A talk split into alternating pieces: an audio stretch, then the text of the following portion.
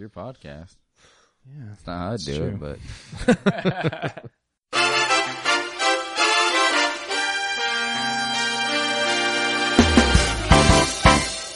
That's like when I went to the, uh, I went to the, uh, I got an oil change a couple weeks ago, yeah. and the guy, like the guy was sort of like, yeah, this is some pretty dark, you know, transmission fluid or something. I'm like, yeah, it's been a little while. He's like, nah, it's not my car. It's like, all right, dude. You passive aggressive fuck. yeah, like, I know it's not your car. You can't afford this 93 Subaru Legacy. You didn't have to tell me that you didn't own one. They're just trying to guilt you into getting the fucking five hundred dollar flush that really doesn't cost that much, and you don't need probably. We have a recommended care package. It's only eight hundred seventy-five dollars. I've already talked about it that that's like a super stressful moment for me because every time they come to the window, it's like, uh, hey, roll down, like, uh, yeah, take a look at this uh, brake fluid. You know, this is the normal. This is the good color. And look at that's a, definitely a couple You shades should just darker. fucking taste it I'm like, uh, uh, uh, really? You know, what's am I going to just come cruising through an intersection with full brake on, or like, what's the situation? And so I was like, eh, I don't know, you're okay. It's like, all right, well, why are you putting on the pressure on? Next time, grab that, fucking shoot it like a shot, you know, swallow it and say, "It fucking tastes fine to me, dude." Fuck yourself. They're like, well, that's because it's so thin. And then It's, thump there's your no, chest. yeah, that's a problem. It should taste bad. So uh, yeah, this, so this is a this is a bonus episode. I'm I'm pretty. I haven't. We just care so much about the fans, and uh, we just thought you guys deserved it. Uh, bonus. We don't normally do these these midweek podcasts, but Here we are, uh, so who do we have? Introduce yourselves. Justin, De Ruyter. Zack Dablow.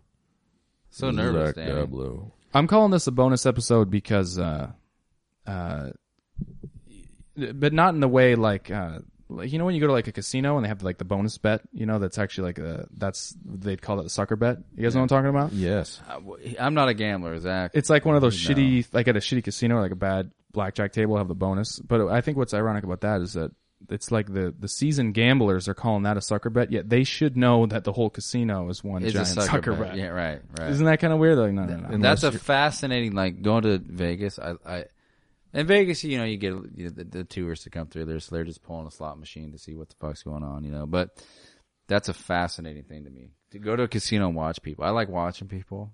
yeah. That that that just that whole addiction to pulling. Some the guys handle, crack the code. F- Right? Phil Ivey, he's got that lawsuit going for twelve million dollars against the casino that won't pay up.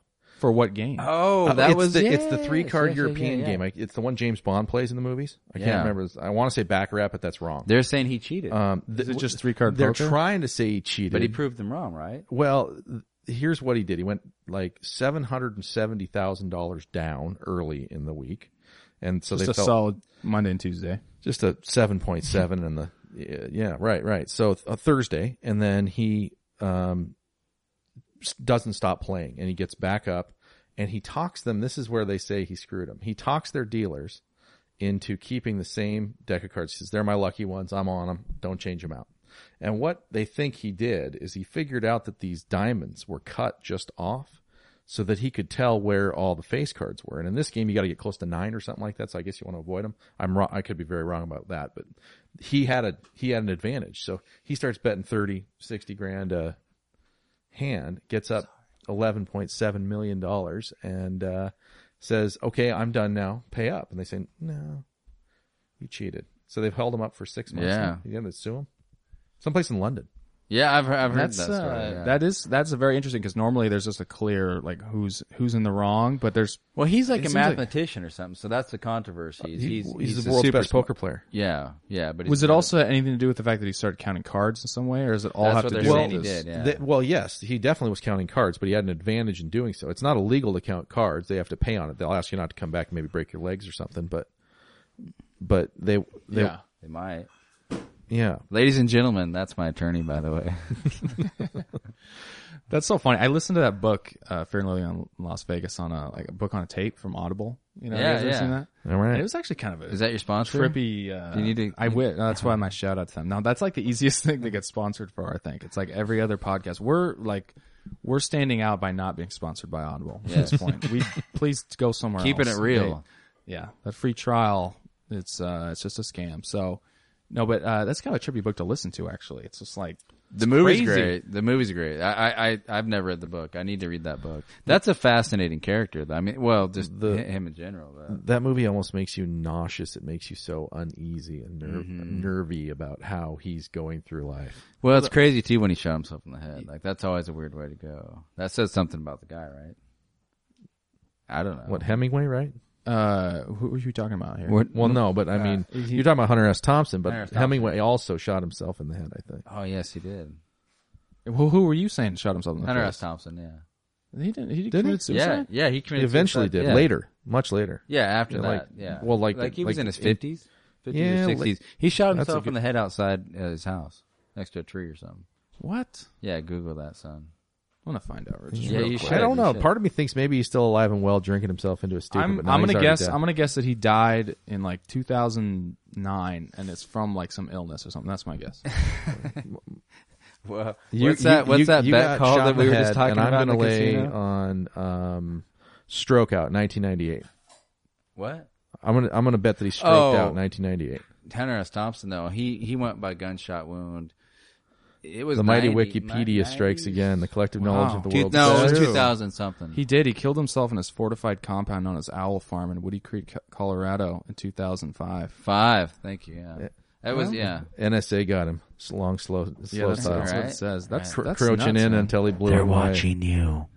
Anytime you have a fortified compound, like things are kind of going downhill in your life. You definitely I don't have know a what- paranoia. Yeah. Well, that and you're getting laid a lot, probably. I I don't know about that. Mm. David a Koresh. stretch. What? David Koresh, That take Manson, Yeah, Charles okay, Manson. a fortified compound by yourself. right. okay, right. that's not a good combination. And I wonder why it'd be called Owl, like how it's known as anything. It says it's known as Owl Farm. I guess I guess don't know. you really have to have a s an owl situation going on. I'm going to go out on a limb and say you wrote a book about it. Probably Hmm. so. Yeah, I bet you're right. I bet if we scroll down that whole Wikipedia page a little further, we'd find it. there and there it'll be. I'd love Yeah. that. See, see. I just I just went straight to death for him, and that's the only part of the page I'm looking at. Yeah, that's all right. Well, Well, I uh, I, I do it's like a fascinating character, though. Yes. yeah. What what I thought was weird is that you were saying that it was almost kind of a tribute movie to watch and just almost makes you kind of nauseous or something. But like it was weird how strange it sounded too. It's like he's got these super long sentences with all these weird descriptions and. Did they It's- get it's him to just- read it? Do you know? no, no, no. I don't remember who who um the voiceover was, but it was like it was it was all, it was Brad like it Pitt was was. in character. I mean, it was like, and then I told my attorney like grab the mescaline and meet me outside the Wait, casino. who played that? That was uh, Johnny Depp and Benicio Johnny del Depp. Toro. Thank- I said Brad Pitt. Oh, sorry. Jesus Christ. know. Yeah, that's it's a it's a crazy movie, but um, uh, Rum Diary not so good. Yeah. Yeah. That movie was a little bad. I don't.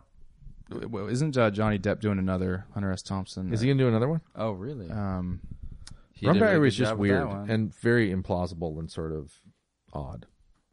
Yeah, I thought I thought it was a cool book just to get, get through, but it took like two hours, which is which is great for me because that's a, that took me about a month. So how I read, but yeah, it was a really super easy read. There wasn't much story oh, to really? it. so- Huh. I'll check. Yeah, out. I wouldn't guess. I, yeah, there wasn't much story to tell in the movie. Although Anna got really mad at me because I just think that that girl's so hot and that like she was like getting mad at me. Like I think we were in the theater actually. She's like nudging me like you're you're staring. It's like we're at a movie theater. you know uh, what's her name? Amber. She's a she's engaged to Johnny Depp. I don't know what we're talking celeb Heard. politics or I don't even uh, know. gossip. Can you pull a picture of her? Uh, yeah, she was in uh, Superbad. She was Seth Seth Rogen's g- girlfriend in that movie. If you know it. Yeah, I've seen that movie. I just can't think of. Yeah. Uh, there you go. Good. This is good podcasting. Looking at pictures of Amber Heard. right, right. Trust us, she looks good. She's Wow. pretty attractive. Well, I wouldn't think that staring at her is a bad thing. Now, if you started to beat off in the movie theater, like that might be. A, well, you didn't let me finish the cause story. concern. it started with the staring. No, I just, I just mean the the viewers at home, they or listeners at home, they can't exactly see what we're we're seeing right now. But go, yeah, go type in Amber Heard, and you know what we're talking about. Yeah. Well, if you haven't, seen, she's a beautiful girl. I get it. What about uh, uh, World War Z? You guys can see that. Looks pretty good. I, I the fast zombie is a little more of a scary concept. Slow zombie's got a lot of drama and intrigue to it. Kind of muddles up to you. Yeah, I it's I always liked the slow zombies too. I liked um, Night of Living Dead, like the. You got time to think about it a little bit Yeah, okay, I'm going to hide here. I'm going to do this. I'm going to run through the door. Right. Yeah, up that's kind of story a funny. little bit. If you ever seen that movie, uh, like basically most people die holed up in this house. These super slow zombies are coming at them, and they decide we just need to we need to like board this place up and survive the night. You know, but it's like that's the worst thing to do with a, a huge horde of slow zombies because they all just piled up on the house. Just like, go go for a walk. yeah, then in the and a morning, everyone else is dead, and she's finally like, I just got to try to get out of here. And she just walks out in the yard and sort of just does this slow little weave. It looked like it looked like uh, running a touchdown in slow motion against all these people, and she's just like running right by them all, and then she's fine. She's the one that lives. It's like, oh, okay, I guess that was pretty easy, you know. Just go one at a time. But yeah, the, the in the in the trailer for World War Z, it makes it look like these guys are like crazy fast, like they're all piling up on that wall, and Yeah, like in a hurry. yeah, they're pretty That, excited. that gets about out of hand. And yeah, it's just kind of a big Armageddon. It's kind of funny. How many different ways can they have the Armageddon happen? And yet, in none of the movies do half the people go up straight to heaven. I don't get They it. They should do a movie about Liberia if they want to do the Armageddon. Ooh, that's a good story. gruesome, gruesome story. Well, the the the whole Armageddon, the, the apocalypse is going on. It's always going on, no matter. It just depends where you're at in the world, right? It's going on right now, not right here. Thank God. yeah, But it's true. no, I would do a movie about the Liberia. You guys see that Vice Guide to Travel? You guys ever watch Vice? Uh, the the show about uh, Miami cops. No, come on. How dare you? No, Vice. Michael it's on White? HBO now. Vice. Uh, uh, well, it's Vice. It's, it's it used to be called the. It was these guys that were journalists for uh, a publication called Voice, and they left that, and so they they kept they just dropped the O and they became Vice.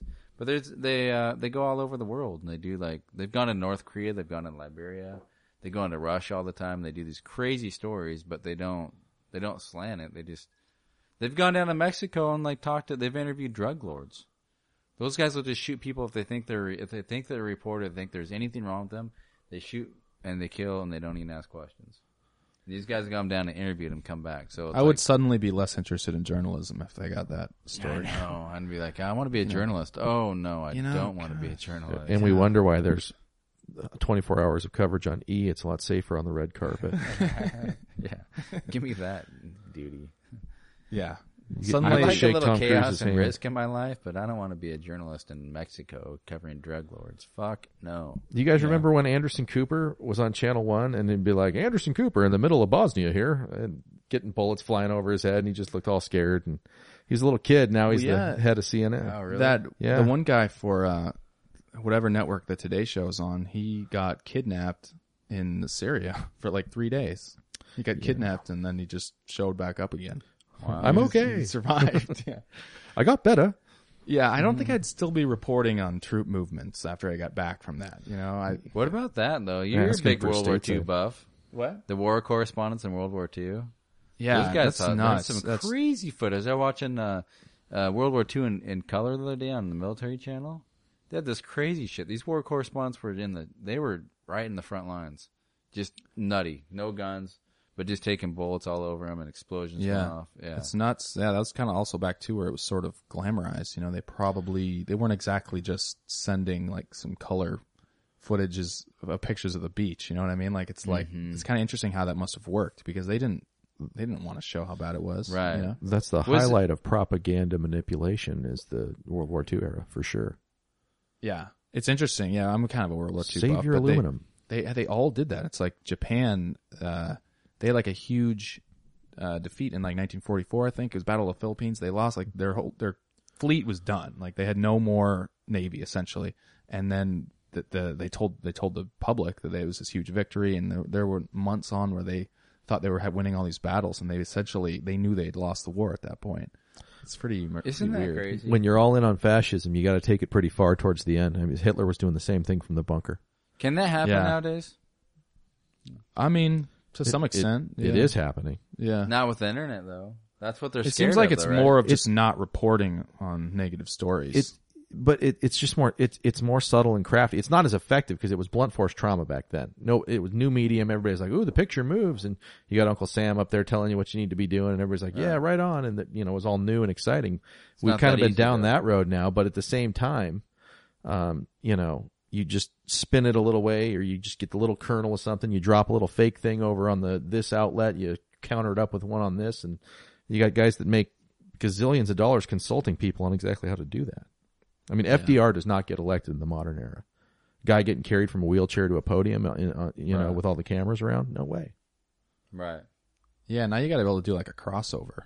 You know? like, Yeah, you you got to be like appealable as well. I mean, what, what was George Bush's biggest thing? Well, he may not be the smartest guy, but gosh darn it, I like him. He's yeah. got He's like me. He's, He's my kind of likable guy. Yeah. You you watch him down I there would cutting totally the, sit down and have a conversation. have you ever with seen guy. that clip? Uh, we should fun. actually find this clip. Hold on, I'm gonna find this clip. Let's see it.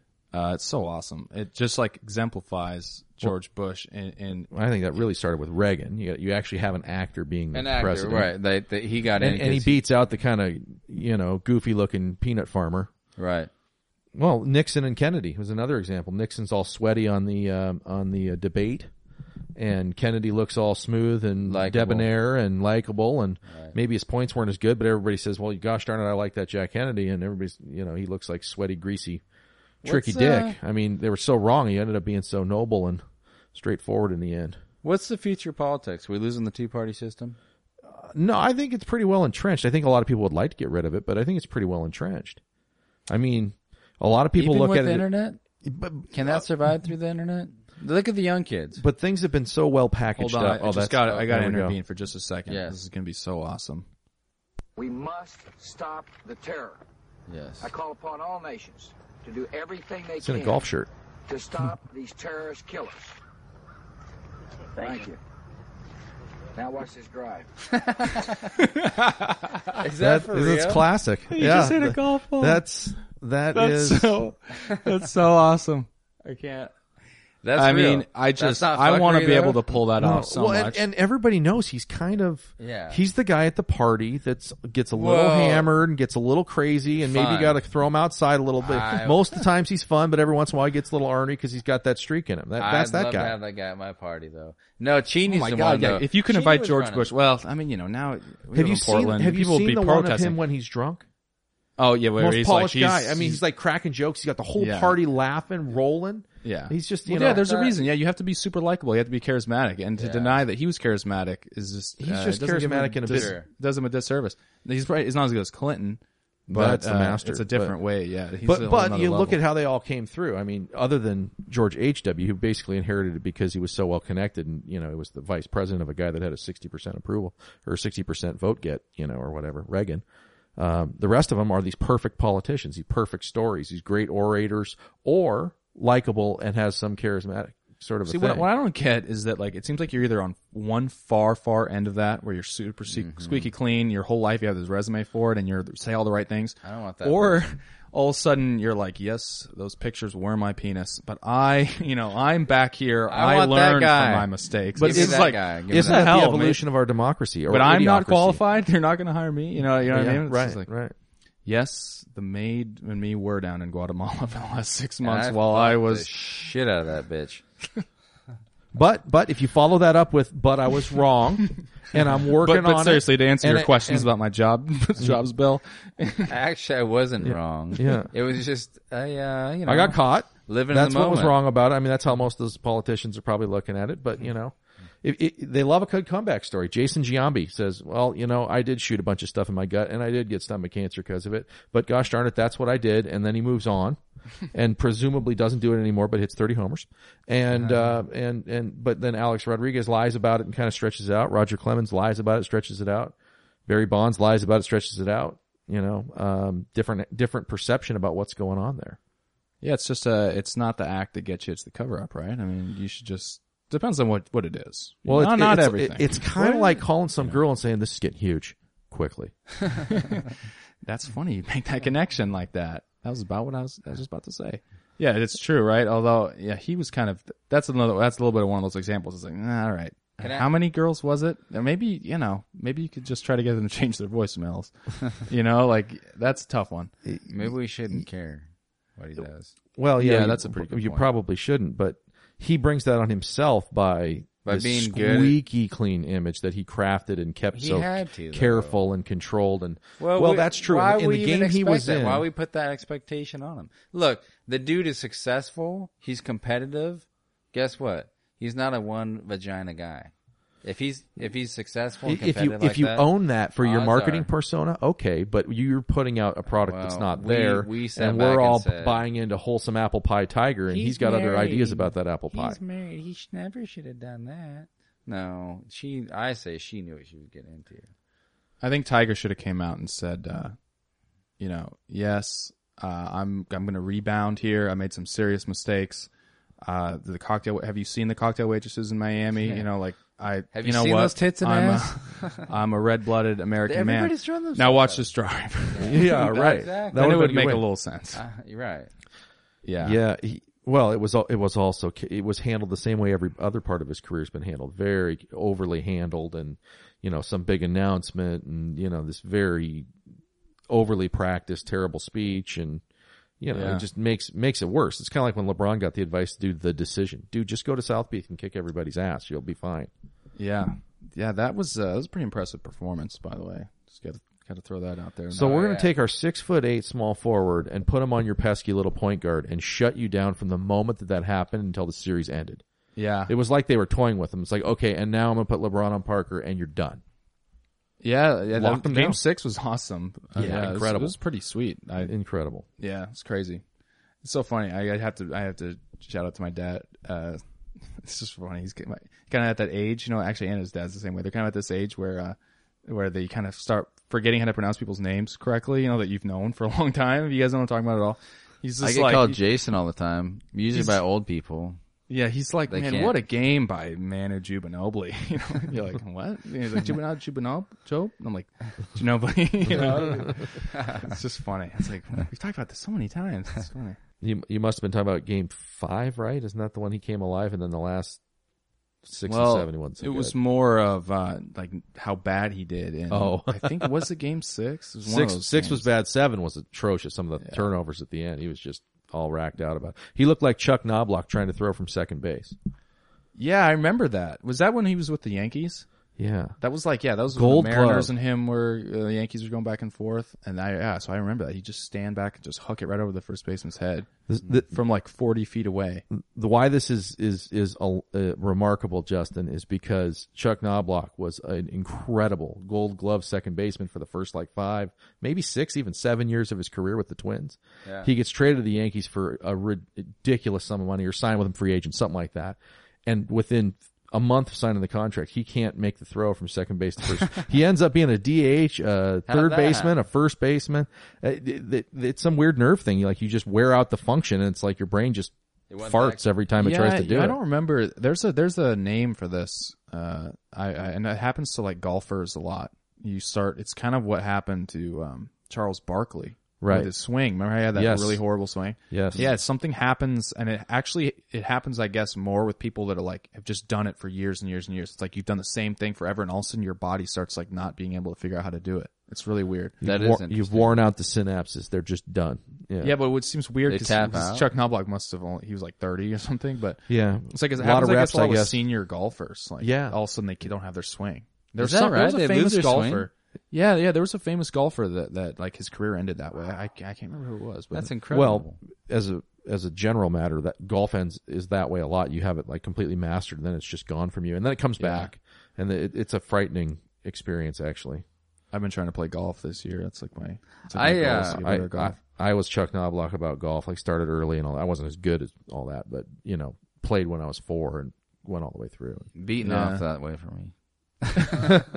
Started when you were four. Just nice. lost it. I, well, Nice. it comes and goes. Comes Yeah. and goes. The older I get, sometimes it just goes. That's Like, a what am I tough. doing again? That's a tough problem. this? You got like the. And then I rediscover it sometimes. Yeah, yeah. You're you're like you're like I see. you're like I gotta hang up the jizz rag. I think it's just gotta put it down. I keep telling myself I gotta put it down, and I find it there again on my hand, smiling at me. yeah. wash this sock. Yep. All of a sudden I see it on TV and I'm like, God damn it! I Well, still be Zack's a doing big golfer, so he's talking. I don't know how to do any of that shit. Golf's difficult. Yeah, I wish you could help me with my swing. I I gotta I gotta I gotta have like a I have like a throwing my hands at the ball kind of problem. Like it like my hands when they're hitting the ball, they're not in the same spot as when I started my swing. It's like they're closer. Like I hit it off the heel all the time. Even the hosel, believe it or not, every now and then. So, yeah, that uh, um, generally you have a baseball background, I know, and baseball Well, players. see, I could I don't really hit the ball well. then either. So that's Well, I was going to say, as a pitcher, you actually have a better chance. That golf motion is actually more like a pitching motion than it is. Yeah. I mean, it's underhanded, but the the weight mechanics, how they transfer and stuff, is more like pitching than Is that right? hitting. I'm starting to get it. I'm starting to get it. That's uh, it's hard though. You turn into a golfer? I you know it's a it's nice to go outside. You're there for Yeah, like four or five mm-hmm. hours. It- well, it's time warp too. You don't feel like it's four or five hours. You feel it's a couple hours. You know, Yeah, It's- and- it feels like a nice long time. I like you know I like, like thinking through the shots and what do you mm-hmm. got to do and it's sort of just like a if you can actually always said that. hit the ball, it's fun. You know it, you It- hit- and especially all it takes is like a couple shots. You're like oh I crushed that ball. it's like That a crack awesome." dealer. The first one's free. They Yeah. just keep you keep you coming back with one or one or two good shots. yeah. Lucky I've never had a good shot. Yeah, Never. once you get one, once you get one. No, I went to the range with you once. I remember you. It, it, it did not come naturally to you, but it doesn't come naturally to many. So I'm you like know. fucking sliced and like it go way this way, way to the left, and then way off to the right. You know, like all in the same fucking hit. And he, he thinks he's describing this terribleness, but what really like ninety percent of the people out there that have ever played are like, oh yeah, it's just like that for me too. It's so Wow. funny. I was out at the range actually last week, and it was so funny. This guy in front of me, he was okay. He was kind of an older guy. He could hit the ball. He was there with, I'm guessing, his daughter. She was probably like 30. She was, a little heavy set gal. She had a horrific swing, horrific. It- and this guy, he was so nice. He kept trying to help her, and it was all like, hey, I think you need to. I couldn't even really hear a lot of what he was saying, but uh-huh. you know, he he could hit the ball. So I I I'm guessing he was giving decent advice. And I just kept her being, I kept hearing her just make excuses for not taking anything that he's saying into account. She's like, "Oh, I get that. I get that. You know what? It's just that I don't quite get golf naturally. you know, like you, you, you obviously. She said that? Yeah, I, I could hear her saying this. She's like, you obviously came that, you know, when I went and did, I no, I kid you not, I kid you not. She Most said when I do started doing dance, it came naturally to me. That's something that comes naturally to me, and that's not golf. And he's like, okay, like I'm just trying to get, I'm helping you with your grip. Like you can just listen to what I'm saying. and she kept doing that for a half an hour. It was just like, mm, I hear you, I hear you completely. It's just that yeah, it feels too. She had some excuse. No, no, okay. So, Did they come together? Were they related in some way? It looked like his daughter. maybe? Yeah, they were together. It looked like it looked like it was his daughter. Was he hitting? There, there's this crazy thing that All of a goes sudden, on. the clubhouse just. well, usually you can tell by the way she's talking to him if he's hit it or not. uh, it sounds like he his his, He made his radar was smelling mom dad or uh, dad dad daughter there. I think he hit her mother. That's what, that's what I think. At least Yeah, one. about she 30 still years talks ago. to him that way. Yeah, it was it was really funny, but I was trying to listen to his tips because this whole time I was Like, chunking the ball. I'll topping the ball. listen. There's Yeah. Okay. there's a strange thing between Bitch, shut up, I'm and golf listening. advice. You can't you can't some a parent can give you the most rational advice in the world about your golf swing, and you will just find a way to not listen to it, and then somebody else will tell you the same thing. And you're like, that's a great idea. Well, that's anything your parents tell you, right? right. There's it, it sort of gets amplified with golf advice. Well, I learned that with. I understand what you're saying, but you're just good at this, and I'm not. Like it sounds, it's like you're reverting back to your inner 12 year old or something. It sounds like she had. Yeah, it's such an immature way to go. It's just like, oh, it's Yeah, got to right. be all about Yeah, you. right, right. You're like when I was all Valley uh, tap dance. That was because of I understood how to do that. I would I- tell I- her to try doing the tiger or the the Happy Gilmore. Yeah, One, two, guys ever go. done- Have you ever done that? I've done. I've tried it. I've, uh, I think everybody's. Everybody tried it some once they saw the actually- movie. well, Does it some- work? Could I could I be the happy? I, some of my best balls have been that, but not consistent. That well, golf's only you're only as good as your worst shot, not your best one. You can hit good ones all day long. You hit one bad one and it gets in a bad spot, and then all of a sudden you're the fucked. wheels come a crashing down. Yeah, but when you're at the range, it's exactly the opposite. You're That's as, true. You're It's as good as all your best shots. I'm like, oh yeah, sure. I could hit six irons, 200 yards. Yeah, might have a little slice to it. I don't know. That's fine. I'll straighten it out Every time. yeah, let's do it. It's like the other thing too. I do that classic thing where it's like where I, I I just golfed last week, and it was the first time I've hit the course and actually played 18 holes in a long time. And it's like you have all these shots where it's like, wow, okay, I, I have a dog leg right here. This is my second shot. It's 280 to the green. There's bunkers all over the place, and I have to somehow figure out how to like not. I have to cut this corner, sort of. So like easily, I'm going to lose balls if you just go to the range and hit what seems like a decent shot. That's going to be out of bounds. Like you have to be able to hit. It was crazy. The had to level of accuracy, yeah. Yeah, I had to. I had to really dial it in. How'd Tough. you do? I probably shot about a 110. Is that good? Ninety percent of all golfers three can't, rounds. can't break ninety five. Uh, there you go. or some there's Yeah. some they've got it all figured out, yeah. Yeah. It's a very few that can shoot somewhere near par. Well, not to get totally into golf talk, uh, keep it going too long, but I was talking to my uncle about it, and I haven't hadn't thought about this. He's kind of a, he's a pretty good golfer, and he was he was just kind of educating me a little bit on how good the PGA Tour golfers actually are. And he's like, okay, you know, think about like who who do you think is like an awesome golfer? Like anybody you know, or what handicap would you say is like awesome? And it's like, oh well, scratch golfer. I want to be a scratch golfer.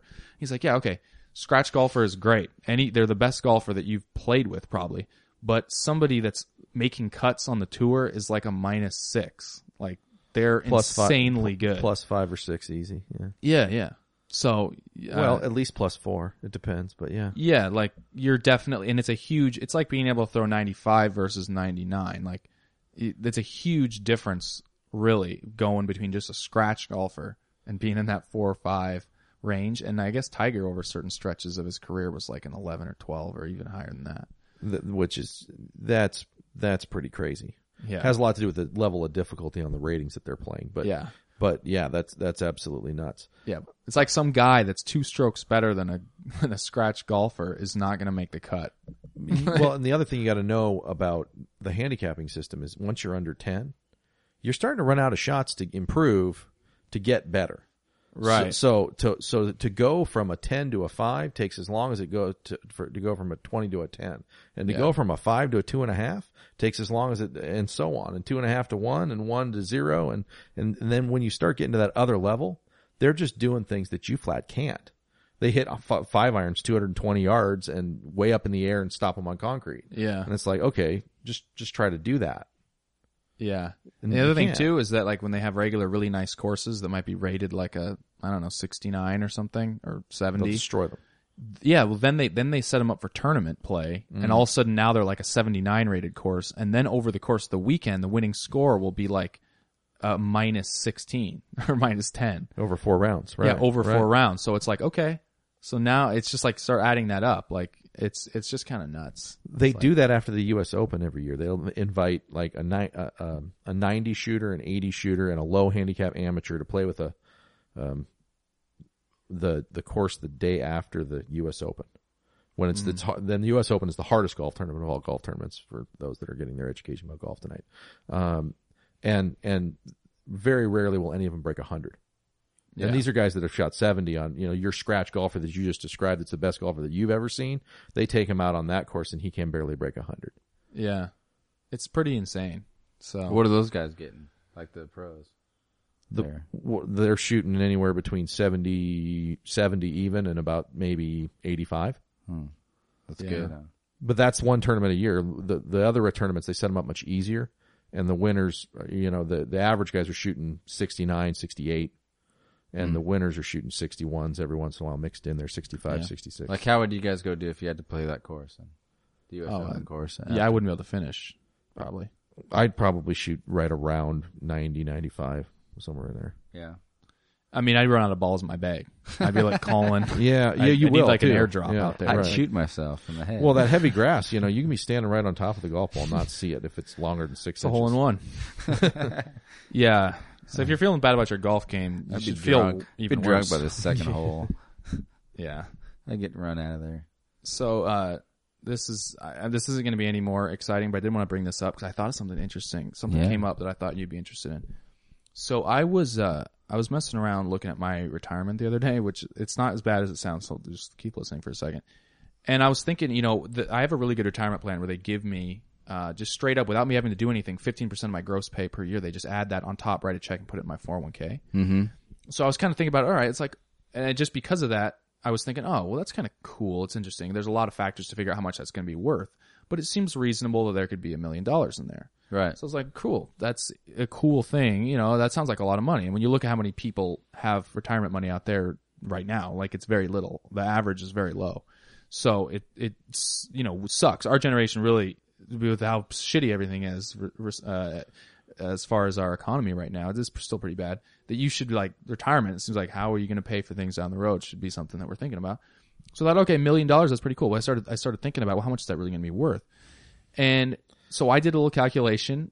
Uh, uh, I was on my lunch break, but, uh, if you, if you get a million dollars and let's just assume that inflation is the same for the last 40 years till the, till today, and that just continues for the next 40 years, It's about three percent. when I am uh, 68, my million dollars is would be worth $185,000 in today's dollars. Wow.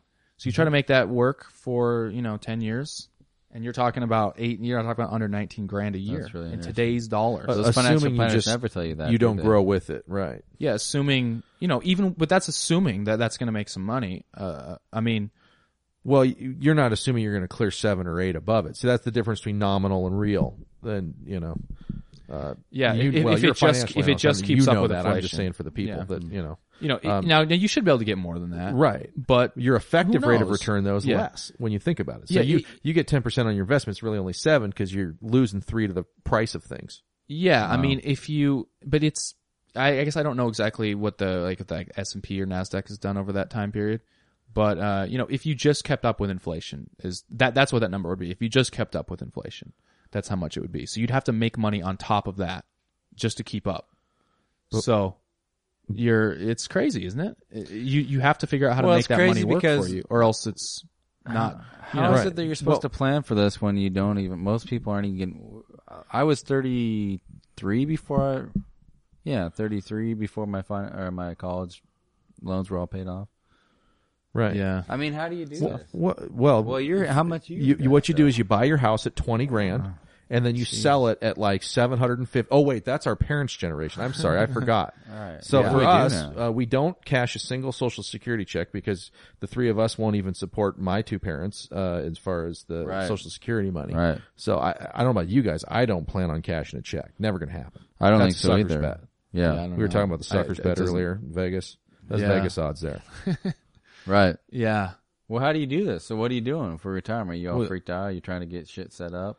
I've had some sleepless nights lately. Yeah, you have. to- I'm a little Go to in- counseling.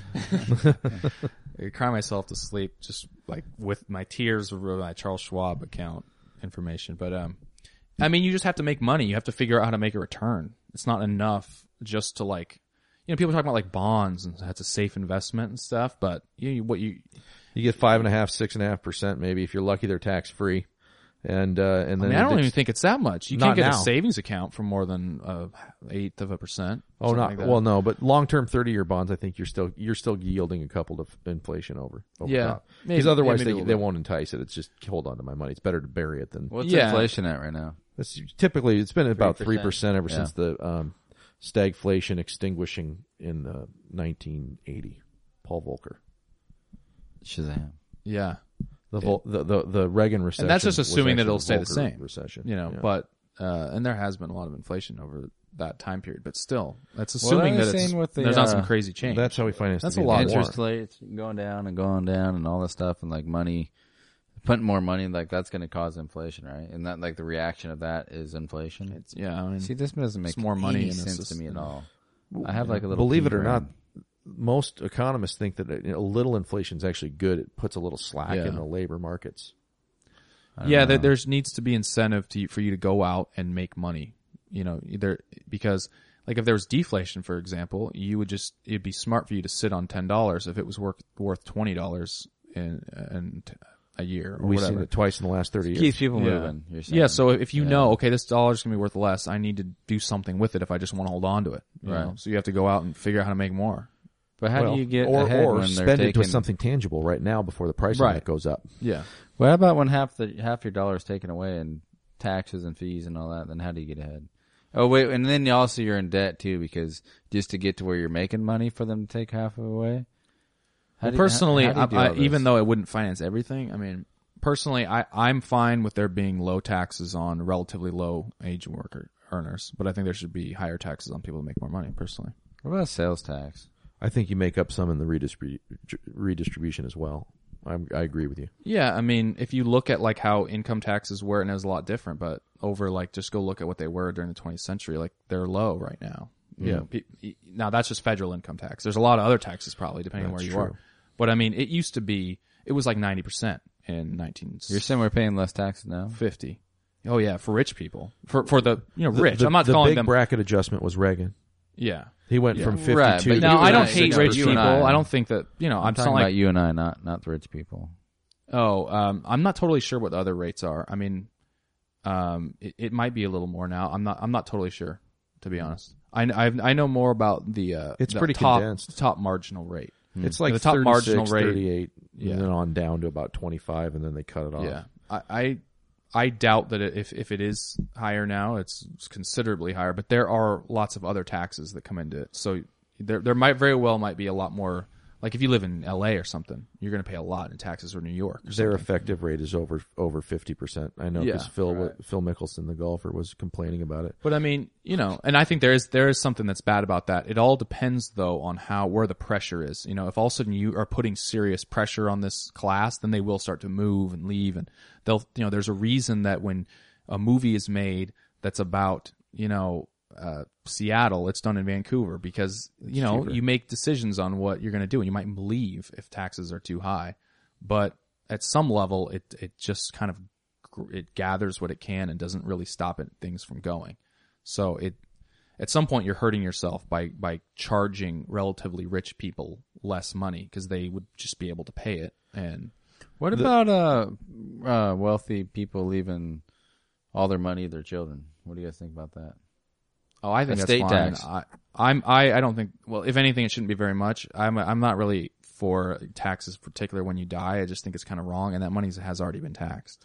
I, I think that um, high, high level exemptions for some portion of an estate tax makes a lot of sense because I think the the long term rich uh, of and I'm talking like Johnson family money, you know, like big, big, big money. The effect of that has far reaching consequences in terms of how fast we turn over goods and services. Well- the haves do things to slow down market acceleration because they want to remain halves. Chevron looks at every ounce of oil that's left in the ground as lost and foregone profit, as opposed to looking for something new, because that's what they do. And and that's what we incentivize Well, that's them why to do. I I mean I would personally I think it'd be complicated to do, and I don't I I haven't exact I don't exactly have a thousand page bill that we could I could send in if they want to do this, but I think there should be a a wealth tax as, and relatively low income taxes because it's not really if you look at like the huge pie of it, it's not going to do a huge thing to tax all the guys that are making four million dollars a year and try to get two million of that or whatever. Right. That's not really gonna. But when you start going after wealth, that's long term, that is not really doing anything and trying to stir that up because, yeah, I think you're right. People are just sitting on a lot of money and it's it slows down the economy. well, you know, and, and here's what I would. now, right? The guys who have the money are just hoarding it. Well, in I some mean, situations, invest. I mean, right, more institutionally, but we're not so getting it's- it. Banks aren't lending money.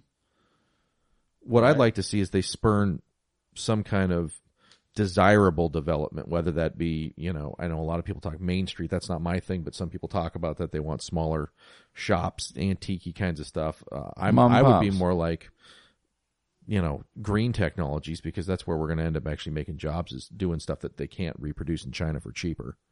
Um, and, and, and say, okay, well, you either we tax it and take it into the government and most of them would abhor that, or you can get out of that by investing in things that qualify as opposed to hiding it into trusts and private things like that that are safer and more institutional. There's a certain part that we could maybe spurn extra stuff at the edge. What about sales tax? um, I mean, I think it's simple. I like the simplicity of it. It makes it a lot easier to trim down the fat, you know, so to speak. But it's still not ideal. I don't think just because I don't. It's not really. You still are disincentivizing people to go out and spend money, and Right. you don't really want that to be too much of a burden. Hmm. Right. Yeah. So if, if you're paying 10% and everything that you, of your budget, because 90% of your budget goes to food, for instance, and that's taxed, but other things are taxed differently or not, it tends to take the lower part of the wage scale and put, take too much back out of that so they don't spend more. The nice part about giving somebody that doesn't have anything money is you know they're going to spend it on bread or some staple of the economy. I've been So in uh, a lot of anyway. uh, welfare homes. They have flat screen uh, HD TVs. They spend on cable. Food, not so much. A lot of ramen. Cheetos. A lot of ramen. A lot of Well, McDonald's you know what's funny? You know, I actually, it's funny. I've talked about this before, but I got actually got uh, blocked by somebody on Twitter. He's like, his name's like Zach Green or something like that. He's on a Huffington Post writer, and I was I was going back and forth with him just a little bit because his whole thing was about how he was he was attacking uh, one of the Republican conservative kind of pundits, and they were they the, this pundit was complaining that in the L, uh, L.A. Unified School District, their goal was to get like ninety percent of their students eating school lunch that is paid for by the government, and that was their stated goal, ninety percent. And then I was going after this guy because a little bit. I wasn't being too bad, but he was trying to make the case like you're just heartless and these people are going to starve kind of thing. And it's just like you do take away some of it. Like it is not that expensive. People can find a way that are already on welfare can find a way to put some sort of food in your child's mouth. our grandparents it Otherwise, you shouldn't have kids. They should be taken away from you. Fuck if you yeah. can't even put, you can spend mm-hmm. 50 cents on a breakfast. Do- you can well- figure out how to do it. If you're resourceful and you can spend money in, sh- in smart ways, you're going to be able to do it. The Great Depression, dude. How'd they do it back then? They didn't have welfare. People, well, how they did it was they got a, uh, they, they made a pot of beans on a Sunday and they ate it through the fucking week, and yeah, it sucked. But they also had neighborhoods, and they had, if you lived in an apartment, you know, had the, you know, the lady down the, the, the hall, she watched all the kids, and the moms would go off and they'd work and stuff. But they'd make, they'd make a big pot of something, and and, and, Well, I, I think that it's a it's an an advancement to have a social safety net. Like I think that in an ideal society there is a one. helping Even the- hand. Yeah, yeah, it's Yeah. yeah. It's ideally, of course, nobody would need it, but ideally, at some point, it pro- forward there would be a smart way to do it. You don't actually want people to die. You don't want people to actually No, be- but you also don't want look. People just get on the system; and they never. yeah, that's what you have to figure out how to avoid. I mean, and I just don't think you know you, when you talk about and maybe there are a quarter of the kids in that school district that are living quote unquote in poverty, but at least the ones that aren't need to be there. You need to be there providing be, breakfast uh, for your child. Well, h- yeah, I agree too. I totally agree. Well, there's school districts now that are doing breakfast, lunch, and dinner. They're doing all three now. There, it's out there. Like that's that's I'm happening. starving. But I know. Where's mine? don't don't don't, Where's lo- my don't this? lose in all. Where's of this, my though. breakfast? Where's my dinner? Don't don't lose in all of this though that the social safety like said, it is an advancement in the sense that 2008 was a really really big event. It's the first time since 1929 that you had a real deflation and that kind of effect can have some terrible terrible things happen. Japan took 20 years to get over theirs. They got Yeah. over it just in time for 2008 to have it go in the tank again. Um, but in 1930s, when they didn't have a social social security, that's true. Everybody banded together, but you also had massive amounts of migratory populations. You had starvations and deaths and lots of things, and and and slum camps that were blocks and blocks. Well, it kind of looked like modern Detroit. Um, no offense, Detroit, but I'm just there. It's pretty crazy. Yeah. you know, it's the decay, Fascinating decay of. Amer- decay of America. But but those automatic stabilizers, those automatic kick-in programs. I mean, I don't like Yeah. it that they they they get a free thing to do, but that money is is getting spent. I mean, should it be spent on TVs? No, but that money's back in the economy if it is spent on a TV. I mean, I don't like that. I think it's repulsive and repugnant, but at the same time, it's doing its job at a core level of keeping everything sort of going while we pull our heads out and get confident again. It, it's not that much different from I don't know, like like a company having huge amounts of pollution, like we are talking about earlier, and you have to figure out how to minimize that. That that's a problem, and it's it's a negative in the system you've set up. But it doesn't mean that nobody should be allowed to burn any sort of of fossil fuels just because some people are doing something wrong. I guess and that sounds kind of weird. But like you know what I'm saying? It's like something you have to figure out how to trim that fat. You have to try to disincentivize that and figure Well, just out don't ways. incentivize it at least. I mean, that's Yeah. the big problem is that the big stuff that's stuck in the system has access to the regulatory agency that's covering it. So they, they compete in terms of giving themselves more favorable regulations instead of competing by making a better product that complies with the regulations. Both happen. Yeah, Don't I agree that both happen, yeah, but and I agree that's that's not that's that's also a. It's just how are you supposed to avoid that? I don't know how. I don't know. Yeah, it's tough The one. whole idea of lobbyists seems like if there was none at all, there that would be a you wouldn't be efficient in the way you're able to convey wants and needs and all that. But yet it is taken advantage of, and nobody likes the idea of there being big whatever you know lobbyists and Right. all the team of lawyers. No offense, Mr. Attorney over there, none taken. but uh, you know it's like. Yeah, it's, the not way, good. it- it's, the way good. it is. It's the way of American business. I mean, we like to tramps ourselves up in free market and all that sort of stuff. Um, but it wasn't as free as I think you mentioned before that, you know, in the, in the early 1910s and the late 1800s. I mean, that's a, a more barren free market and, and guys are making a lot more profit. They're making a lot more grinding on the wage class and the wage class is working seven, hours a day, or seven days a week, you know, 10, 12 hours a day. Right. Kids are working. 12 And so year olds are working, Yeah, yeah. well, four and five year olds are working, and and and nobody's saying anything about it. So it's a different world we live in now. Right. Right. So, hmm, where is that balance in? I guess my thing is I see just too many people that are cap- completely capable of going out and making some money What what uh, and not, you know, just sit instead sitting on the couch and not not But- ever leaving the couch. there's four percent of the population that no matter what you do, I get that, they're they, they'll well they'll either but it's way higher than that. It's gotta- Well, well, no. I mean, I mean, even when it's running good, and unemployment only oh, gets to seven percent when things are really humming. That's you know six maybe. right. But there's a there's a you know there's these there, some of that's transition, couple percent. Mm-hmm. But there's a there's some ingrained ones, and they don't even actually count the unemployment numbers that are just you know you're not going to see them, and you well you deal with them a lot. A lot of times it's mental illness. There's you know stuff like that, but you know For sure. um, there's also complete laziness. Oh well, there's Well- there's certainly that too, but that's a different animal. That's not on the street begging or doing this or down at the shelter or whatever. Some of that is either you know situation wasn't good or and some of it's mental health. I mean, Well, yeah, yeah. There is that. I, I, I think that um, I always argue that welfare doesn't work. Anytime I think you give somebody something for nothing, I, I argue that it takes them. They're already in a bad place because they probably came from a shithead, you know, family. Um, not not a lot going on in their life, and so you know they ask for help or whatever, and then they get, you know, they get they get the welfare, they get the discounted housing, they get whatever, and the incentive is actually it's it's it's cheaper for them to stay doing that than just easier. And so anyways, but they they lose their they lose their dignity. They can't look in the in the mirror at the end of the day and, and say I've earned my keep. And I think that's very important for humans. And so what I don't like is when we give somebody something for nothing. yeah, it the- motivates them to do nothing more. And I say you take them from a bad spot and you take them into even deeper bad spot. I, I think before 2008 there was a pretty big migration away from that. I mean, the high water mark is Lyndon Johnson in the Great Society, and you know he's Right. got just a welfare rolls loaded, basically, you know, to the gills. And then you know Clinton came along and actually trimmed them. he did. Um, Oh. but now I think they're back up again. Um, just all, they've expanded a lot of the programs. Uh, at least I- I know food stamps is under fire right now, but but uh, a lot of that stuff. I'm just surprised I don't remember the number because it seems like Romney s- said it like 12 times Oh, in yeah, a, right. a debate, you know? Oh, for sure. I forget how many millions. I, I, it was, it is a lot. And I think it's the, there's never been any more. That's this an- is a straight number.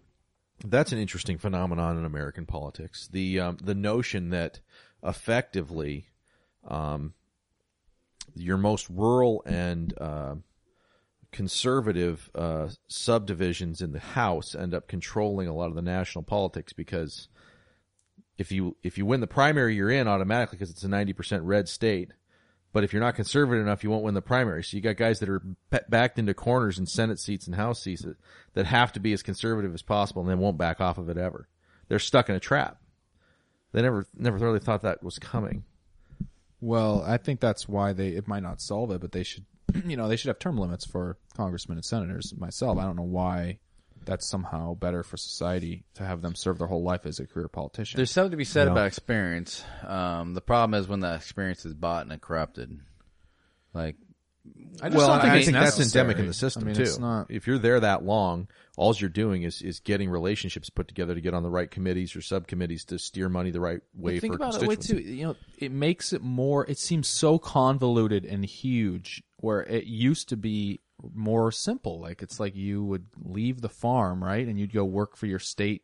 You'd be like a state senator representing a rural area or something for a year or two, and then you're back. Like, isn't that a better way to do it? Because it also keeps things like things things more simple. Like you don't have to have been in there for 12 years to really understand how this whole system and society works. It's just a simple legislative body, you know, like you have a small staff and you're working on the serious problems and do we know? need any of that anymore though? Can we get rid of all that? Well, that's the Can we- can we the just go to the debate internet? of the hardcore, um, you know, libertarian sect would say, you know, ever since the administrative era of FDR came along, that we're stuck on the teat, so to speak, can't get off of it. Why can't we just govern through the internet? I think there's a I think there's a role for it. You could do national referendum stuff like that. Like there, you know, a lot of states have initiative pro- processes Yeah. where the people directly decide something, and they say, you know what, we're kind of d- done with you guys being idiots. Then I think there's a check and balance involved with that. There's not there's nothing like that at the federal level. It could be there with the internet. That'd be pretty easy. Like log on, put your poll on, da da da da, da and True You know? test of what's going on, what the people think. turn turn it back I'm into sure the true democratic stuff will start like going. Athens, Sparta city state. It just happens to be 280 million people. Right. And there's already a lot more um, interaction through stuff like Twitter and Oh, I you know, agree. you get updates from your county fire station because you know updates on a fire or something, right? You guys probably have a Twitter account. Yeah, Yep. well, Yep. all they put out anymore is uh, fireworks safety. That's that's a big thing lately. Very. It's very- always like But- those really those little signs, you know. Keep a bucket of water Yeah. next to your fireworks. Well, some of it's really yeah. common sense stuff, but that's the stuff that ends up burning people. I know. I was just gonna say, it's like, Quite everyone's like, "Huh, that's literally and stupid." figuratively. Wait a minute, Well, that's not but going why out. are we trying to save everybody from themselves? But if you're dumb enough to do something, that Fireworks you- is an acceleration of Darwinism. well, for sure, for sure, there is that element, for sure. You uh, you been playing any video games? Oh, You're a I do gamer, about. right? Well, no, Get, Zack's pretty good. We used to play some games. Once upon a him. time, I thought for some reason I thought you were like an Xbox guy. Am I wrong? No, I do, but like once or twice a year, I'll, I'll buy a game. I'll watch a commercial and be like, oh, I gotta play that game. Usually, it's like a war kind of shooting game. I think COD then- was your last one. Yeah, yeah, probably. And then so I get it like twice a year. I'll get a game like that, and then I'll spend a week playing it, and I'll just be up almost for that whole week, uh, not sleeping much, just uh, playing it. It tends to then- Those were the that. days, weren't they? I, I don't really Right. do that much anymore. And that was I remember you used to be able to stay up till three thirty at night and get up at six thirty in the morning and just be fine and no problem, and your brain would just be like How exciting. wired from all of the input. Yeah. Yeah, we we rocked it hard in the uh, early Halo Two days with uh, you know Xbox original Xbox, you know, and then everybody else got good. Like the six year olds turned into twelve year olds, and they were really really good. See, when I was a freshman in college, I had a, I had a, I actually wasn't a roommate of mine, but he was from the same town and he lived right across the way. We always were at their place and he was really good at X, at, at Halo 1. Mm. We'd play multiplayer and he would just, you know, they had like that super good pistol back then and the sniper mm-hmm. rifle. He would just One, double team on that Bam. and just bam. I, we were, he just killed us. So it seriously kind of ruined me for Halo. I was like a kid that You didn't wanna got play bucked it. off his first horse or something, Right. you know? So I, it I, ain't I wasn't going to go back. It, it and then you get online and it's it's really bad and and, and you either have some raging 16 year old who clearly needs to get laid really badly telling you how much you suck or you have like a 12 year old that you can't say anything to because they're so young that they don't even understand that they're dominating you You can't tell and them to fuck off. occasionally you get some other other guy that's okay we had a we we met a whole bunch of people actually through Chicago and uh, Columbus Ohio online playing Halo and I know these guys really well from playing with them on uh, every night online Yeah. I and never knew what they looked like. Found out one guy was actually in a wheelchair, so it was like for him, he was like getting his legs back in a certain sense. You know, he's Now playing. you have ammo on him. well, yeah, when he's got all the other guys, you know, all I'm the other guys kidding. have no That's a idea joke. that he's. Well, what? no, he'd have laughed. Trust me, he, he was cool. I mean, It's like great. You're like the nice. Was- you like have this nice relationship, and then he starts getting some headshots, and it's- it, it Was it- devolves very quickly, right? Was there ever a kid like talking shit to you, you know, like over the headphone, and then you can hear his mom in the background, like, "Time to go to bed."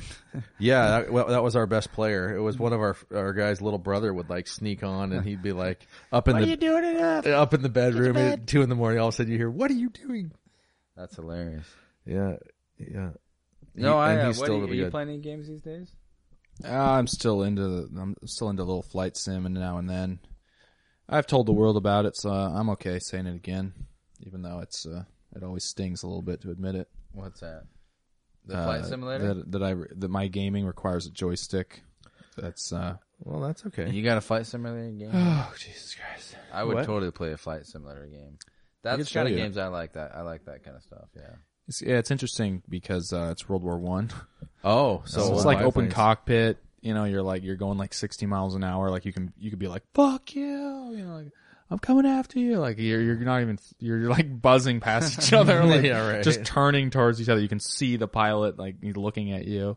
And you're playing Yeah. against other Did- people online. Yeah, That's Did you awesome. play Battlefield 1942 at all then? I did. yeah, I Actually, bet you yeah, like I loved that. that game. So you'd be running as a uh, a trooper, like a Halo game or something like that, right, Justin? And then you would just go jump in a plane and start flying, or jump in a tank and start shooting, or Oh, whatever. really? It was it was kind of the precursor to a lot of the Call of Duty and stuff. That was they- they've sort of gone away from that a little bit.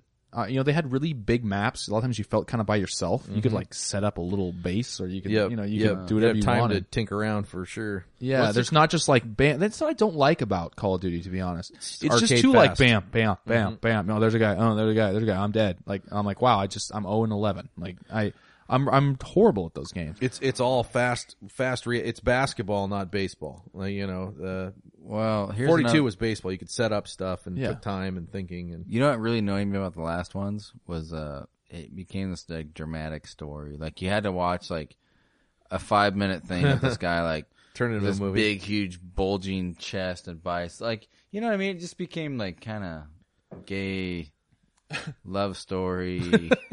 I don't know. I just had too much drama, too much. Like Res- or soap uh, operas for. Fantasy I just wanted to kill some Nazis or whatever, you know. I actually played as a Nazi one. I felt bad about it the whole time. I promise I did, but I played a, a sim, uh, not a sim, but a, a sub game, like a sub captain. Oh, the U-boat. It's even more embarrassing than the Red Baron style stuff. But it's like so funny because I was into it for like three weeks, and I swear it'd be like one in the morning, and it's like you see the red lights, you know, you hear like ding, you know, you know, it's like pinging. I'm like Periscope down, like you know, it's like I'm like so into it. It's so funny. I'm like it's like all silent, like silent rig, rig for silent running. You're like flood just one and two. You know, it's like my girlfriend's like, "Are you coming to bed?" I'm like, nine. No, that's this is in the middle of the battle. yeah, that was so. That was that What was game was that though? It's called Silent Hunter. Oh, that sounds awesome. Shit, yeah, you'd be running on the surface, and all of a sudden some plane spots you. You're like, dive, dive, dive. My girlfriend's like, I'm leaving right now. Yeah. This is too much. I'm much leaving for you me. for somebody who's cool.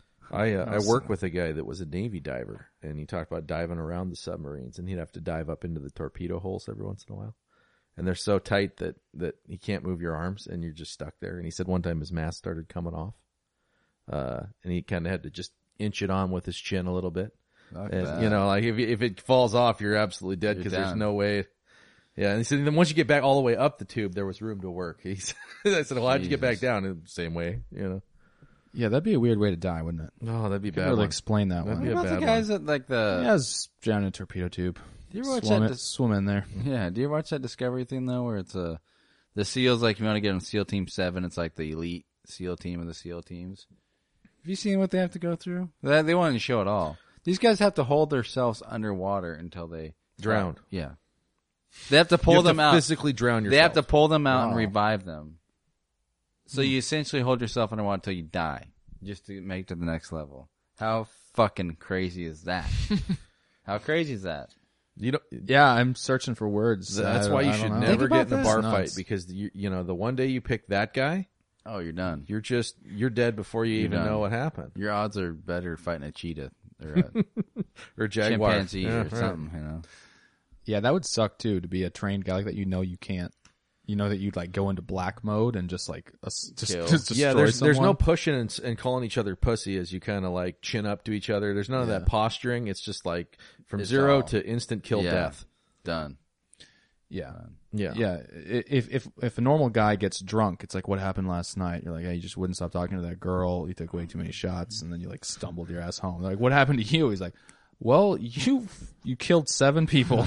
You annihilated an entire bar. you fashioned an blink eye. RPG out of out of an umbrella. You strangled And, him uh, with his own guitar. His guitar, how'd that work? Well, you broke it over him and then used the strings. Yeah. I, oops. Yeah, Well, I want to be that guy. the fire's still burning. They have it mostly controlled. You're like, Jesus. His kids, some of them might recover. I got into the absinthe again, huh? Like, but you and you also you wouldn't stop talking to that girl. Hmm. You're a monster. It's a trick. Yeah.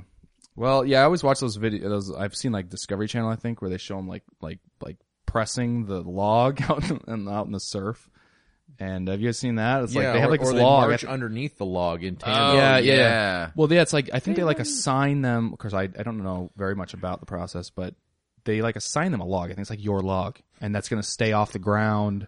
You know, like all this all this stuff. It's like don't, an American don't flag. Let, don't don't let the ground don't let the log touch the ground. That sounds like a bad bad assignment. Yeah. Well, they Don't do let that the too. Where they log make those guys go on this like long ass hike through the fucking hills and shit, carrying a log.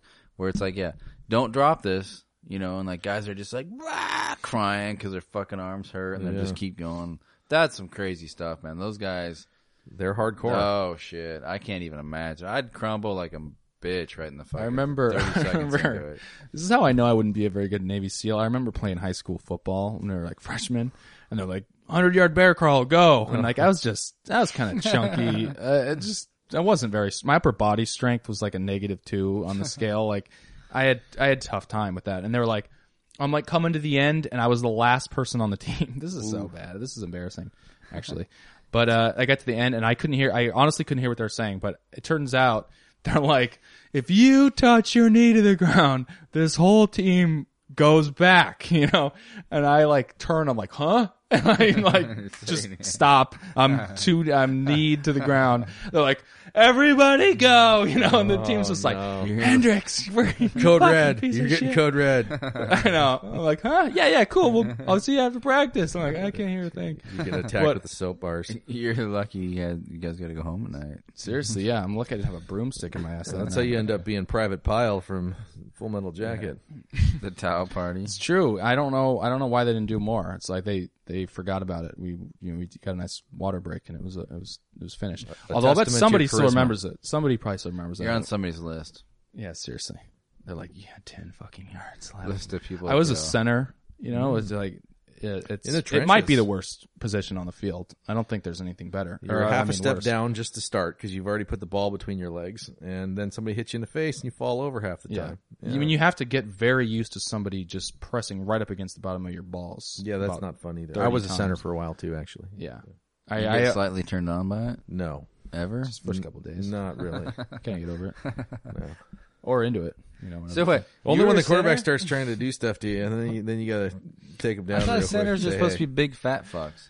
I was kind of a big. I I was uh I was bigger. Like they wanted me to get big. They wanted me to. They're like, you need to hit the weight room.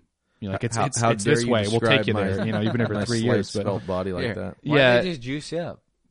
I I wish I would have. Uh, they um uh they so America. I- when I was when I was like a I remember when I was a junior, I was I remember doing a physical and I was like six one and two fifteen or two twenty or something like that, and then I the same like you know twelve months later I'm like six three and one ninety or something. And I just kind of Right. I just I got taller and a little bit thinner, but I wasn't like thin and fast. Like I couldn't be a wide receiver or something. I just was sort of an undersized guard or something at that Right. point. And uh, I just never gained any weight. Everybody was sixty pounds heavier than me, and I stopped playing. wow, I, I should have been like a tight end, but even they they're still like two forty or two fifty. that's crazy. So I like didn't put on any weight. But no, I and I didn't really try. Did you play football? Only when I was very young. Yeah. No, I didn't. I didn't once we got into high school. I did I did get one touchdown as a tight end, which I felt cool about, and then I got one play as a quarterback interception. Oh yeah. Oops. So you know, my me and uh, me and uh, what's his name? That what's who's the guy that has the, the guy from WSU that has the worst quarterback rating in the history of the Ryan NFL? Ryan Leaf. Ryan Leaf. Yeah, me and Ryan Leaf were like Yeah. tight, we're like neck and neck. That- But, uh, that's one of the best meltdowns of all time. Stand up in that Was locker that about room. the Just same era, stop too? it. Leave me alone. Are you talking about me when I did that, that tight end dump pass Yep, right so- into the linebacker's hands? Uh, no, I wasn't talking about that meltdown. I was talking about Ryan Oh, Leaf's okay. meltdown. But okay. you can describe the meltdown if you'd like. I would love to hear this.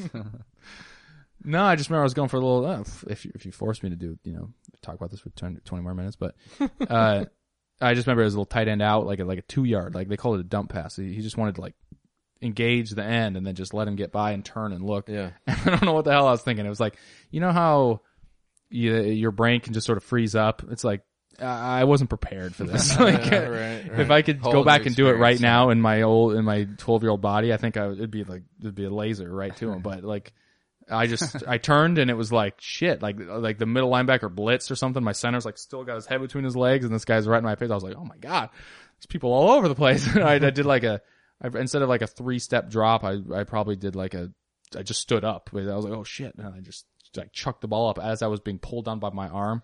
You know that, that thing where you should talk. Yeah. But I was like, oh, catch this. But you're you like, know, I'm make something out of this. Yeah, Like on yeah. the street. Yeah. it wasn't. It wasn't in the right neighborhood. Somebody was like, "Oh my god, this." It's like that slow motion, like the balls I in the air. can't. He's I like, can't believe it "Oh, popped oh up my- like this. Oh my me. god, yes.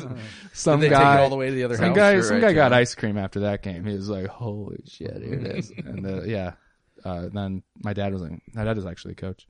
He's like, maybe you know, maybe uh, you get back under center. You know? yeah. That's a rough one as dad. You're like, you want son to get another crack at it, but on the other hand, you're the coach, so you're like, you know, yeah. take Plus one for they're the like- team. Hey, maybe the team needs water, huh? Yeah, seriously. I, I that's funny. I, I somebody the the first string quarterback's dad was the coach on my football team, and I was the backup quarterback, but I also played center. yeah, there you go. I was number seventeen as how- the center. Yeah, it's. uh I had high hopes at that at that point in, in time, and then I was actually, I actually, my dreams weren't totally dashed because that was the last game of the year, and then it came back and they actually were going to have me try. I was going to start as not. s- I was going to start as the backup quarterback, and then I actually broke my wrist on the first game, uh, Oh, opening no. kickoff. So who who knows what could have happened? You know? You could have been the next, uh, you know, Tom Brady, you never know. Peyton Manning. Yeah. You Could have been the next team Tim Tebow for goodness sakes.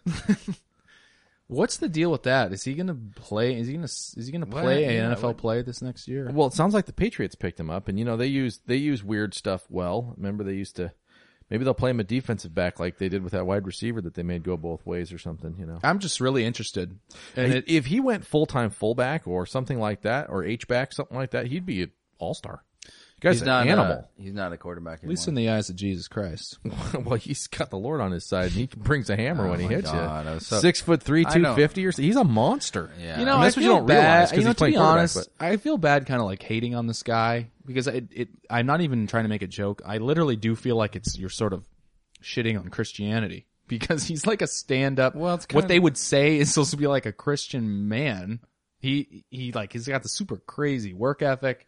He's Never really- gets down on himself. You can't. Yeah, like, you can't yeah, take the it's light of not- Jesus It- out of his own. it's like me out of his picking the dark side. Like, nah, I just fucking hate him. But it's Yeah, like, but- but, but why? It's yeah, like- but here's He the also is arrogant enough though to believe he's a quarterback when he's clearly an H back. Well, yeah, but we kind of have the same problem, me and him. So Yeah. Well, I mean, all of us we think we're quarterbacks. Yes. Yeah. You know. Well, you know, No, you're not. Everybody wants to be a quarterback. I am. I've Yeah. never thrown a football in my life. It's I made it really cool. We made a- You know what somebody should do? Sorry to interrupt. There's somebody should make a montage, right? Try to figure out kids that are like nine, and when they're first finding out that they're going to be like a guard, you know, they're like, I, "Yeah, I'm ready. I'm ready for quarterback. I think I'd like to pick that group." And they're like, The symphony of sadness. um, you know, there's a couple pretty athletic guys over there right now, but you know, we really need some some guys that can work on their footwork. You know what I mean? Like at the line. You, you that know, would be a sad doc. well. There's there's there's ways to explain that a little bit. The really bad one that everybody knows you're just no good is when you're on a little league baseball team and you're playing deep right field. The, Yeah. That would be a good montage. It's like, hey Timmy, a little further back, back by the dandelions, Timmy. Keep going. okay. It's like, but they're really distracting. Yeah. Okay. Well, and, and typically it worked Timmy's out the well though. biggest 'cause- asshole when the ball does finally go out there and he's picking daisies. Oh, he's totally looking in a circle, playing with his glove. He's got a shoe off, you know. Hate you, Timmy. You're like, Timmy, get the ball. You're up to bat, dude. Ti- Timmy, get the ball. yeah, well, yeah, and Timmy, Timmy usually does have the weird. eh, Do you guys ever have crazy parents at, at the uh, at the little league games that you would go to growing up? Oh, yeah, certainly. Yes. There's always some dude that just goes nuts. He's living vicariously through a seven year old kid. And he's like, "You better take second, or your ass is grass when you get home." You know, he's just uber competitive and just makes everybody uncomfortable and queasy. And then some other guy's dad's like, "Hey, you better shut up. They're just supposed to be having fun. F you, man." that was my dad. kid's curve sucks. I'm going to out crazy your crazy by defending the honor of these little seven year olds by using a litany of F words. Oh, love you, Dad. Yeah, I can't wait to be a parent. I'll be, It's uh, I'll be right up there. I think. If I'm not, I'm not like trying to coach. the- everybody wants to be all impartial when they're talking about somebody else's kids, and then and then your own kids come through, and they've never really done anything too wrong, and they're always really good looking, and you know they're not, you know, never have a problem with anything or any of this sort of stuff because you're totally blinded by your kids, and that's how modeling agencies make so much money off of these poor foolish parents. Oh, you think my kid can be in the movies? Of course he could. He's the most handsome kid ever. Oh my god. Well, do you guys ever watch the uh uh what are those shows like the Toddlers and tiaras. Yeah, yeah, all that kind of shit. You guys ever watch Yeah. that might be the most unethical job. Oh going my back to God. your uh, the, the talent agent that just looks for suckers. right. That's you're low Worse, piece of worse shit. than a lobbyist. Yes. Do you really think I have what it takes? Damn You right I too. do. Your years of selling Ginsu cutlery have prepared you for this moment. You ever heard of Scarlett Johansson? Nothing. Oh, she sucks. You, you got it. yeah. You might even be a Billy Mays one of these days if you really put your mind to it. I want to be Billy Mays. I don't That's- know, man. Well, I guess it was a heck of a Hookers and blow. Come I was gonna we say, I guess it was a made heck of fun a it. ride, you know. But he went out with hookers and blow. Well, did he really? I mean, I know he had a little coke in his system, but did, was that the story? Is that they mm-hmm. traced it back to the two hookers that got him the blow? That oh, I don't killed? know if it was the two hookers. Billy but Mays here for hookers and blow. Notorious for hookers and blow, though. Well, he seemed like he was on drugs when he was on TV. Yes. and he could. He was the only one that He had actually a lot like, of RPM though. I'm supposed to. Ha- I'm supposed to be on drugs. I'm Billy Mays, and I'm here for OxiClean. So, you know, It's kind of weird when when families just go all in defending their their loved one when the evidence is just piling up. You know, it's like the Yeah. mom gets super high and drives off a bridge with all the kids. That, they're like, yeah, well, she she um, there was marijuana found in the car. she had uh, some Vicodin in her system, and you know, uh, uh, from what we can tell, probably about a gram of pot was in her system at the time. Uh, were you know equivalent? Uh, and they're like, that is not Nancy. I don't know what the hell you guys are talking Yeah. about. Right. Okay. Yeah, it's like here's Nancy's favorite shot glass. She blew a 4.0 on the day of her death, but that's a total. You know, it's like I remember the first time I got drunk with her, but she was always a social drinker. Yeah. She'd take a glass of water between each one. Well, what about when? uh I, Well, and I see this maybe a little more than you guys, but you know, you out in the ghetto when somebody gets shot, you know, some shithead gets shot in a drug by thing or you know, drive by or whatever. But everybody's like, "Oh, he was just the nicest guy ever," and you know, he just had some hard times in his life, but he was really he, you know, he had a good soul and he was starting to get his shit together. No, he was a fucking asshole. You know. He was up at three in the morning trying to score crack rocks to give Beating to his people girlfriend or and all that whatever. you know, yeah. like, yeah, like generally That's- uh, speaking, that's always fascinating when the family's always like, he was a real nice guy. that's a thing in our culture. We don't like to talk bad about the dead. Hmm. The three prior drug arrests, that is totally not uh, relevant. He was Okay, a man he's a different guy now. struggling to Oh, take hold of his he's- life, and by all accounts, up until this, he he had for the last six months. or six 25 weeks. years old and the father of four doesn't have a job oh okay yeah yeah Good Hey, guy. but he's Good been guy. on Maury Povich at least But twice. he's a so father, he's a famous you know. superstar.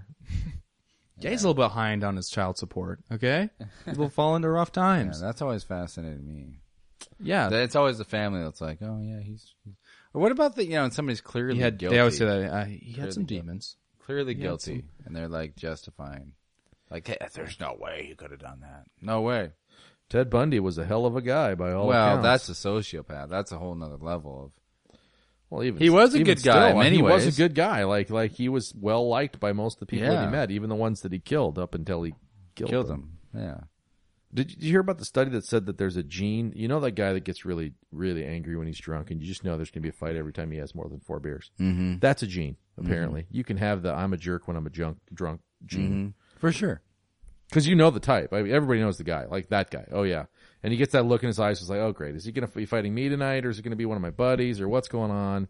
right You know, who's going to have to tackle him and pin him to the ground again, and whatever. Yeah, you just hope it's not you.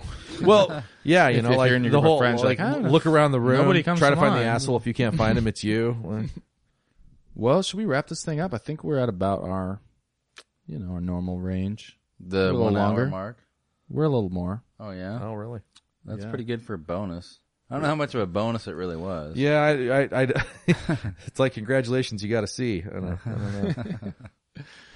You, it's Congratulations, we put you the fuck to sleep because we were Nighty boring. night, nighty night, everyone. yeah, we should put say this. This episode could be a good one to fall asleep to. You know, I don't know. Thank you. There's Well, what we'll we make did, those uh, relaxation CDs, They- folks you know. out there for all wanted. you uh, eighty thousand listeners, and that nothing. You're about Yeah, we just passed that threshold. Eighty So. thousand, seventy, seventy-five or so last year. Uh, we just thought we'd get together and fuck off and talk. So that's what you got. Well, thanks for coming over, you guys. Absolutely. Thanks Yeah, for thanks having for having us. See you.